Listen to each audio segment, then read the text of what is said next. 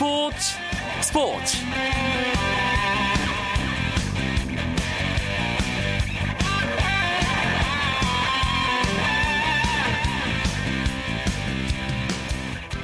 안녕하십니까. 금요일 밤 스포츠 스포츠 아나운서 이광용입니다. 프로야구 한국 시리즈 2차전이 오늘도 뜨거운 열기 속에 대구구장에서 이어졌습니다 어제와는 달리 오늘은 아주 팽팽한 투수전이 펼쳐졌는데요. 경기 아직 끝나지 않았고요. 두산과 삼성, 삼성과 두산 지금 1대1로 맞서 있는 상황입니다. 잠시 후에 대구구장의 취재 기자를 연결해서 경기 상황 자세히 알아보겠습니다.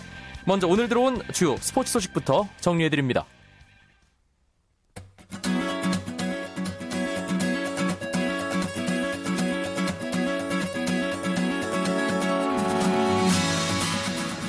2013-2014 프로농구에서 부산 KT가 원주 동부를 94대 74로 물리치고 3연승을 달렸습니다. KT는 리처드슨이 3점 슛 4개 포함 29득점을 하며 공격을 이끌었고 조성민이 17득점, 이민재 13득점 등 선수들이 고른 활약을 펼쳤습니다. 원주 동부는 첫 선을 보인 경희대 3인방 출신 신인 두경민이 3점슛 4개를 포함해 18득점을 하며 강렬한 인상을 남겼고 이승준도 21점을 올리며 힘을 보탰지만 리바운드와 가로채기에서 KT에 크게 밀리면서 패하고 말았습니다. 한편 울산 모비스 대 인천 전자랜드의 경기는 전자랜드가 슈터 박성진의 3점포와 찰스 로드의 골밑장악에 힘입어 69대 66으로 승리했습니다. 이로써 전자랜드는 3승 3패 승률 5할에 복귀했고 반면 모비스는 앞선 안양 KGC 인삼공사와의 경기에서 17연승 행진을 마감한 뒤 2연패 수렁에 빠졌습니다.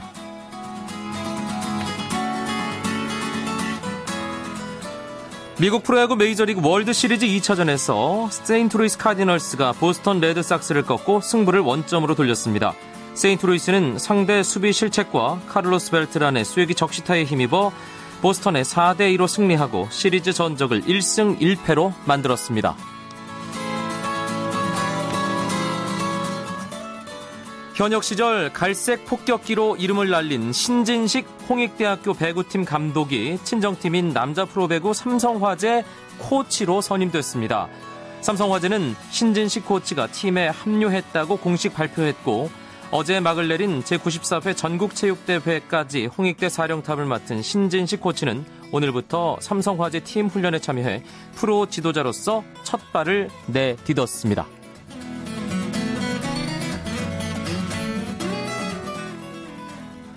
한국 시리즈의 열기부터 느껴볼까요? 대구구장으로 갑니다. 일간 스포츠의 유병민 기자 연결되어 있습니다. 안녕하세요. 네, 안녕하십니까. 어제와는 경기 분위기가 사뭇 다르네요. 네, 그렇습니다. 지금 현재 지금 삼성의 9회 말 공격이 시작되겠는데요. 현재 경기는 양팀 1대1로 팽팽하게 맞서 있습니다. 네. 양팀 팽팽하게 투수전이 진행되고 있는데 일단 점수는 두산 쪽에서 먼저 났어요. 네, 그렇습니다. 팽팽했던 영의 행진은 8회 초에 깨졌습니다. 두산이 1사 후 김현수의 내야 안타와 최준석의 볼넷으로 1, 2루 기회를 잡았는데요. 홍성은의 큼지막한 우익스 뜬공으로 2사 1삼루 기회가 이어졌습니다. 여기서 김재호가 삼성 불펜 투수 안지만의 초구를 공략해서 자전 안타를 때려냈습니다. 그 사이 3루 주자 김현수가 홈을 밟으면서 두산이 선취점에 성공했습니다. 삼성은 곧바로 반격에 성공했습니다. 두산의 세 번째 투수 홍상삼의 제구력이 흔들린 틈을 타서 정영식이 볼넷을 얻어냈고 박한이가 내안타를 아니 정영 어, 박성민이 내안타를 만들어내면서 무사 1, 2루 기회를 잡았습니다. 4번 타자 최용우가 헛스윙 삼진을 당해서 흐름이 끊어진 듯 했지만 어, 채태인이 방망이가 부러지는 그런 어, 투혼을 부린 끝에 우전 한타를 때려내면서 동점에 성공했습니다. 네, 1대1 상황 지금 이어지고 있는데 오늘 양 팀의 선발 투수 두산의 니퍼트, 삼성의 벤덴 헐크 두 선수 모두 제 몫을 다 했어요. 네, 그렇습니다. 오늘 삼성 선발은 벤덴 헐크, 두산은 니퍼트가 출격을 했는데요. 외국인 선수 맞대결로 큰 관심을 모았습니다. 시즌 성적을 비교하면 니퍼트가 우위에 있었습니다. 그러나 3주 가까이 쉬고 나온 밴덴헐크가 힘으로 두산 타선을 제압하면서 팽팽한 경기가 이어졌습니다. 먼저 마운드를 내려간 건 밴덴헐크였네요. 5와 3분의 2이닝 동안 4피안타 무실점으로 제 몫을 다했습니다. 삼진은 무려 7개나 뽑아냈습니다. 니퍼트는 6회까지 100개의 공을 던지면서 3피안타 무실점으로 호투를 펼쳤습니다. 특히 오늘은 지난 LG와의 플레이오프 3차전과 달리 제구가 잘 되면서 좋은 모습을 선보였습니다. 양팀 모두 2차전 타선 변화가 좀 있었죠? 네, 그렇습니다. 삼성과 두산은 오늘 나란히 2번 타순의 변화를 줬는데요. 삼성은 기존 박한이를 대신해서 정형식이 선발로 나섰습니다. 어제 열린 1차전에서 박한이가 1루에서 헤드퍼스트 슬라이드를 하던 도중에 왼손 가운데 손가락 부상을 당했기 때문입니다. 두산은 전날 1차전에서 2번으로 나섰던 정수빈을 대신해 임재철이 선발 라인업에 등장했습니다. 어, 황병일 두산 수석 코치는 임재철이 선구안이 좋기 때문에 상대 선발 벤데널크가 경기 초반 들쭉날쭉한 제구력을 보이면 공을 골라내면서 출루할 수 있다고 보기 때문에 임재철을 오늘 선발로 기용했다고 배경을 밝혔습니다. 날씨가 갑자기 많이 쌀쌀해졌습니다. 대구도 마찬가지인가요? 네, 오늘 대구구장은 특히 바람이 많이 불면서 굉장히 추웠는데요. 선수들은 경기 전부터 추위에 대한 우려를 나타냈습니다. 추위는 바로 부상과 직결되기 때문입니다. 어, 실제로 오늘 두산 이원석이 한 타석만 소화하고 EMR 수비 때 김재호와 교체됐는데요. 이원석은 오늘 경기 전 타격 연습 때 좌측 옆구리 통증을 느꼈습니다. 그리고 경기가 시작되고 첫 타석에서 스윙을 하다가 그 통증이 심해졌습니다. 두산 관계자에 따르면은 추위로 인해서 이원석의 근육이 경직됐다고 합니다. 추위가 남은 한국 시리즈의 변수가 될 것으로 보입니다. 네, 일단 오늘 경기가 끝나지 않았기 때문에 3차전 네. 선발 투수는 아직 발표가 안 됐는데 그래도 네. 예측은 해볼 수 있겠죠? 네, 일단 3차전 선발 투수로 두산은 유희관, 삼성은 장원삼으로 나란히 좌완, 좌완 에이스가 출격할 것으로 보입니다. 두 선수 모두 오늘 대구구장에서 불펜에서 연습 투구를 가졌는데요. 특히 장원삼 선수는 3차전의 느낌을 갖기 위해서 혼자 원정 유니폼을 입고 나와서 연습을 하게 됐습니다. 예, 그만큼 프로의식이 있다는 그런 의미로 해석을 해야 될까요? 네, 그렇습니다. 네, 이제 하루 쉬고 잠실로 옮겨서 3, 4, 5차전 치르게 되는 거죠. 네, 그렇습니다. 네, 알겠습니다. 한국 시리즈 2차전 소식 대구구장에서 취재 중인 일간 스포츠의 유병민 기자 연결해서 자세히 알아봤습니다. 경기 끝날 때까지 고생하시겠네요. 고맙습니다. 예, 고맙습니다.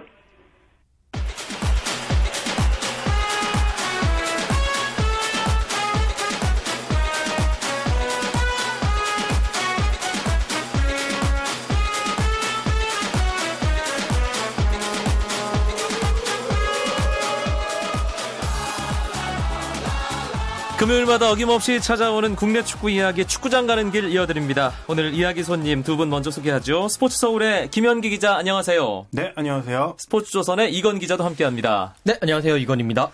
오늘은 당연히 내일 저녁에 있을 아시아 축구연맹 챔피언스리그 결승전 이야기를 중심으로 축구장 가는 길 꾸며 드려야 할 것 같은데요.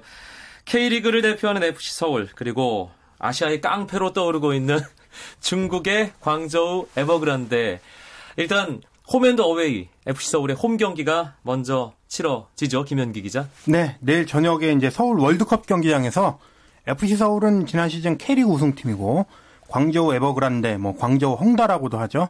광저우 헝다는 이제 중국 슈퍼리그 우승팀인데 AFC 챔피언스리그 결승 1차전을 벌이게 됩니다. 네, 경기도 하기 전부터 경기 외적인 부분으로 좀 시끌시끌해요. 그렇습니다. 광저우의 리피 감독이 상당히 신경이 곤두서 있는 것 같은데요. 아, 지난번에 그 조별리그 그 전북과의 경기를 앞두고도 뭐 상당히 불만을 표시를 하면서 어, 상당히 우리 축구 팬들의 심기를 건드렸는데요. 이번에도 역시 리피 감독의 말이 또 뭔가 얘기를 만들어냈습니다. 네. 그러니까 리피 감독은 이겁니다. 그 어제 오후에 이제 그 광저우가 어제 오후 입국을 했거든요. 그래서 어제 오후에 입국을 해서 훈련을 하고 싶었는데 서울과 그리고 저기 한국 프로축구연맹은 훈련장이 없다고 했다. 그래서 호텔에서 그냥 몸만 풀었다.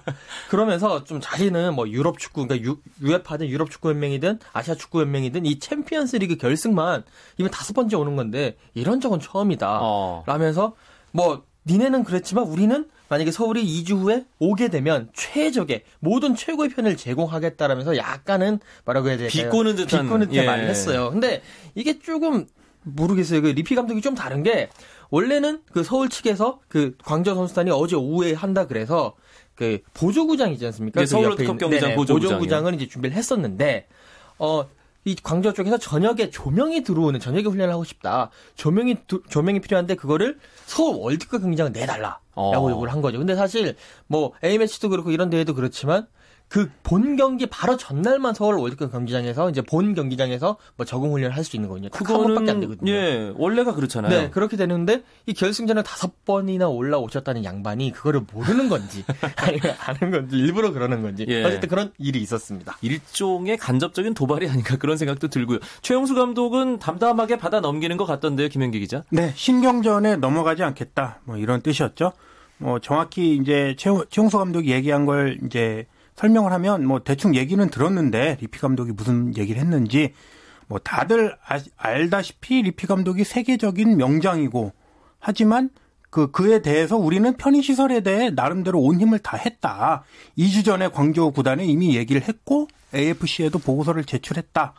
뭐 그러면서 밀리피 감독이 이제 무슨 소리를 하는 거냐 아, 그런 식으로 반응을 했고 그러면서 아 우리가 광저우 가서 뭐 많은 그 규정을 초과한 대우를 바라지 않는다. 우리도 규정을 규정에 맞는 대우만 2차전에서 해주면 된다.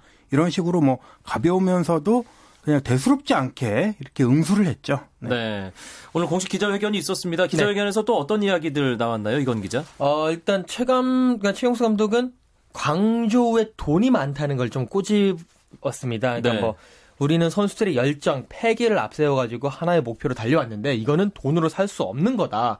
광저우가 많은 투자를 해서 여기까지 왔지만 축구는 손이 아니라 발이 하는 거기 때문에 어떤 결과가 나올지 모른다라고 얘기를 했고요. 리피, 감, 리피 감독은 그 얘기를 듣고 난 이후에 아, 서울이 외국인 선수들은 더 강할지 모르겠다. 하지만 우리는 팀으로 더 강하다. 우리는 외국인 선수에게만 의존하지 않는다라면서 그렇게 맞받아치는 그런 모습이었습니다. 예. 좀 기자회견 내에서도 설전의 분위기가 좀 느껴졌습니다. 설전보다는 실전이 중요하고요. 네. 저희가 웬만해서는 방송에서 사심 안 담는데 이건 A매치 못지않게 또 K리그 자존심이 걸린 문제니까 당연히 좀 사심 방송을 오늘은 하겠습니다. 일단 처음으로 결승이 두 번의 홈앤드 어웨이 경기를 통해서 치러지는 건가요? 김현기 기자 어떻습니까? 네, 예전에 2006년에 이제 전북이 AFC 챔피언스리그 우승할 때 그때 홈앤드 어웨이로 했었거든요. 네. 그러다가 이게 다시 이제 결승에 오른 두 팀 중에 한 팀의 홈 경기장에서 단판 승부로 지난해까지 진행을 했는데 올해 다시 홈앤드 어웨이로 바뀌었습니다. 그래서 내일은 일단 서울에서 1차전을 하고 2주 뒤인 11월 9일 광저우 홈에서 최종 2차전을 하죠. 만약에 두 팀이 1승 1패를 하게 되면 골득실로 승자를 결정하고 원정 다득점은 안 그렇죠. 따지는 만약에 골득실도 같다. 그러면 원정 경기에서 골을 많이 넣은 팀이 아하. 우승을 하게 됩니다.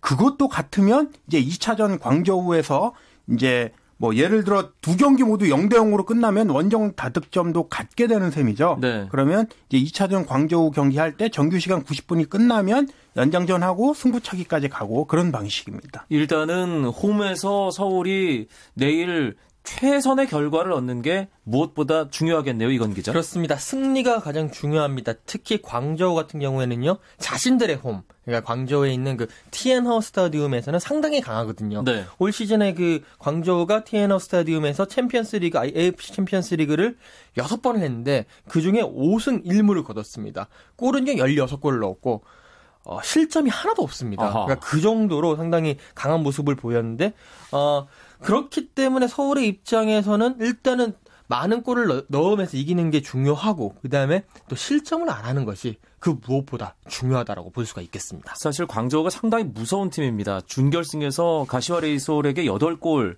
뭐 폭풍을 몰아치듯 가시와 레이솔을 기절시키다시피 하고 지금 결승에 올라와 있기 때문에 객관적인 전력을 따지면 서울이 열세다. 이런 분석들도 많잖아요, 김현기 기자. 네, 그 서울과 광저우의 전력을 뭐 자세하게 아는 뭐 우리 팬들이나 뭐 저 같은 경우는 뭐 열세라고 이 말하고 싶지는 않지만은 네. 제3자 뭐 해외 도박사들 같은 경우는 아무래도 광저우가 낫다 이렇게 얘기하고 있죠. 일단 이제 광저우는 중국 국가대표 팀의 유럽 이 최고 유럽에서의 수준급 용병 3명 이렇게 포함된 팀이라고 보면 됩니다. 네. 예, 중국 축구가 시원치 않지만 그래도 이 정도 팀을 상대하기는 쉽지 않을 것 같습니다. 아. 아, 우리가 이 K리그의 자존심을 서울이 세워주길 바라지만 광저우가 워낙 무서운 팀이다. 제가 좀 걱정스러운 말씀을 드렸는데 그래도 서울이 또 서울만의 장점이 있잖아요, 이건 기자. 그렇습니다. 뭐 서울이라고 한다면 일단은 그 올 시즌에 서울 극장을 많이 썼지 않습니까? 끝까지 네. 포기하지 않고 또 여러 가지의 그런 역전을 시키는 모습들 그리고 또 끈끈한 모습 뭐 하대성 선수라든지 하대성 선수를 중심으로 한 어, 여러 가지 미들필드 플레이 그리고 역시 잉글랜드 킬러라고 할 수 있는 데얀 선수 뭐 몰리나 선수 에스쿠데로 선수 이런 선수들이 있기 때문에 어 크게 너무 그렇게 왜냐하면 광저우가 돈이 많긴 하지만 너무 그렇게 겁을 먹을 필요는 없다고 봅니다 충분히 음. 할수 있고 어 토종 선수들도 국가대표급 우리 우리나라 국가대표라고 한다면 중국 국가대표보다는 훨씬 더 능력이 그렇죠. 있는 선수들이거든요. 예. 그렇기 때문에 아 그냥 담대하게 나가면 될 것 같습니다. 광저우에 대해서 뭐 자세하게 분석해 놓은 여러 기사들 또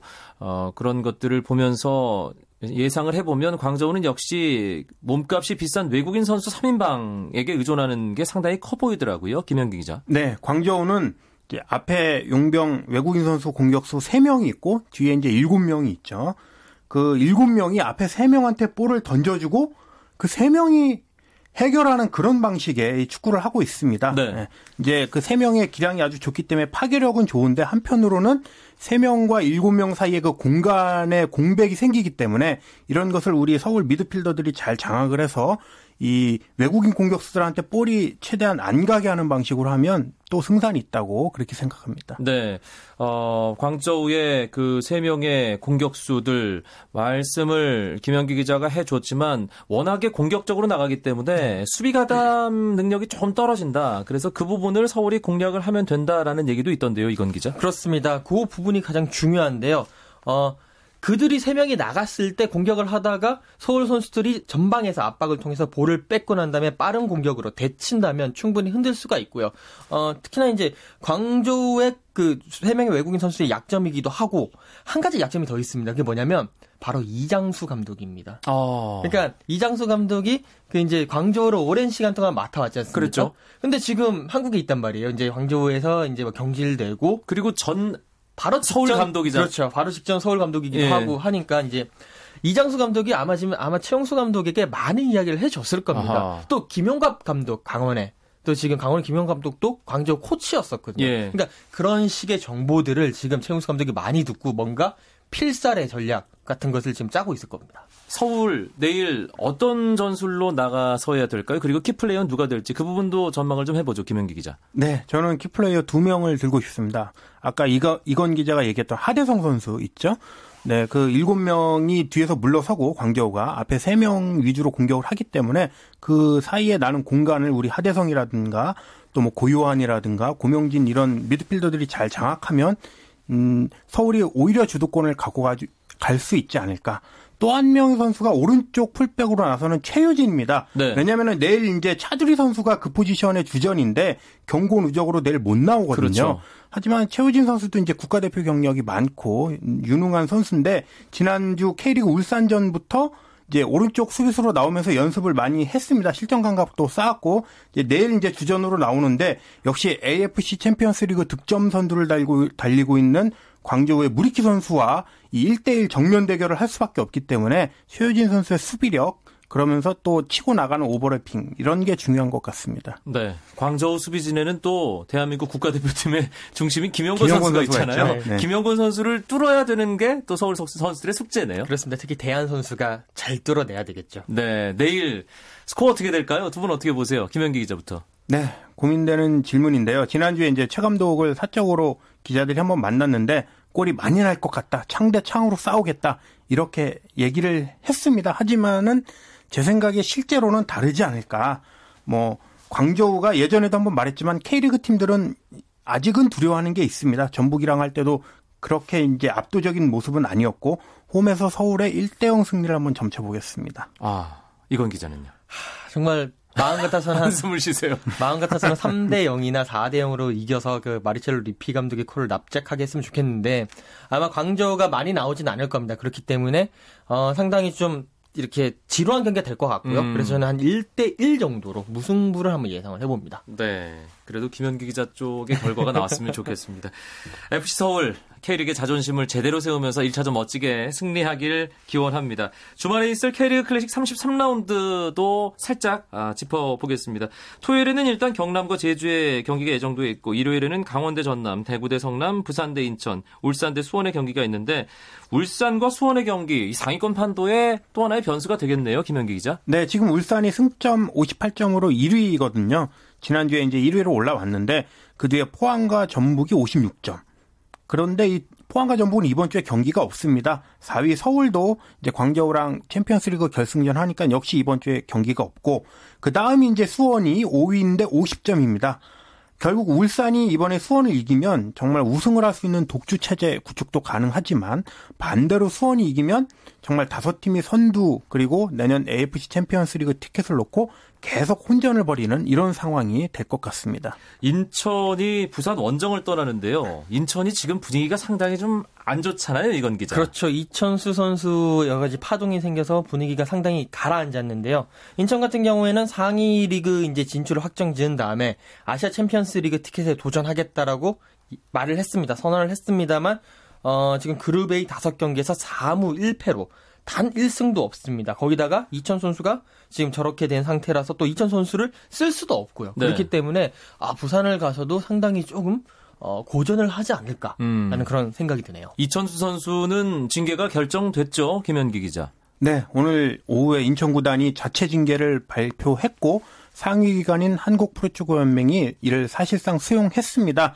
우선 올 시즌 잔여 경기 총 7경기 남았는데 모두 나올 수 없습니다. 내년 예. 시즌에는 뛸 수 있고 벌금 2천만 원 매겼고 사회봉사 100시간 그다음에 재발 방지 각서를 써라.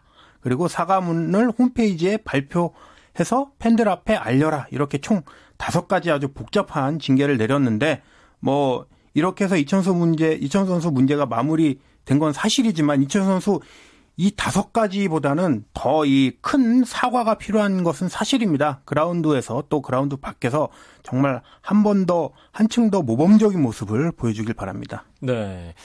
팬들의 반응은 어떻습니까? 이건 기자. 지금 팬들의 반응이 상당히 분분합니다. 뭐 영구 제명을 해야 된다라는 음흠. 그런 좀 극단적인 얘기도 나오고요. 그리고 뭐 이 정도 징계면 뭐 괜찮다라는 얘기도 있는데 뭐 징계의 내용이라든지 이런 걸 떠나서 이천 선수가 분명히 이번 사태를 통해서 팬들에게 아픔과 상처를 준 것은 사실이거든요. 그렇죠. 정말 제대로 사과하고 앞으로 정말 그러지 않겠다라고 얘기를 하고 정말 사람이 좀 바뀌는 모습을 음. 이번에 제대로 한번 보여줬으면 딱 좋겠습니다. 네. 사실 이천수 선수가 이번이 처음이라면 그렇죠. 그렇죠. 네. 예, 이- 이런 어떤 재발 방지 약속을 받고 넘어갈 수 있겠지만 이전에 또 안 좋은 모습이 있었기 때문에 팬들의 실망은 더 클 것 같고요. 예. 아, 징계가 결과가 나왔으니까 이천수 선수가 그 징계를 제대로 받아 안고 팬들에게 정말 진심을 담아서 사과하는 그런 자세를 보여줬으면 좋겠습니다. 오늘 축구장 가는 길 금요일 밤 축구 이야기 함께 해주신 두 분 스포츠 서울의 김현기 기자, 스포츠 조선의 이건 기자였습니다. 고맙습니다. 고맙습니다. 감사합니다.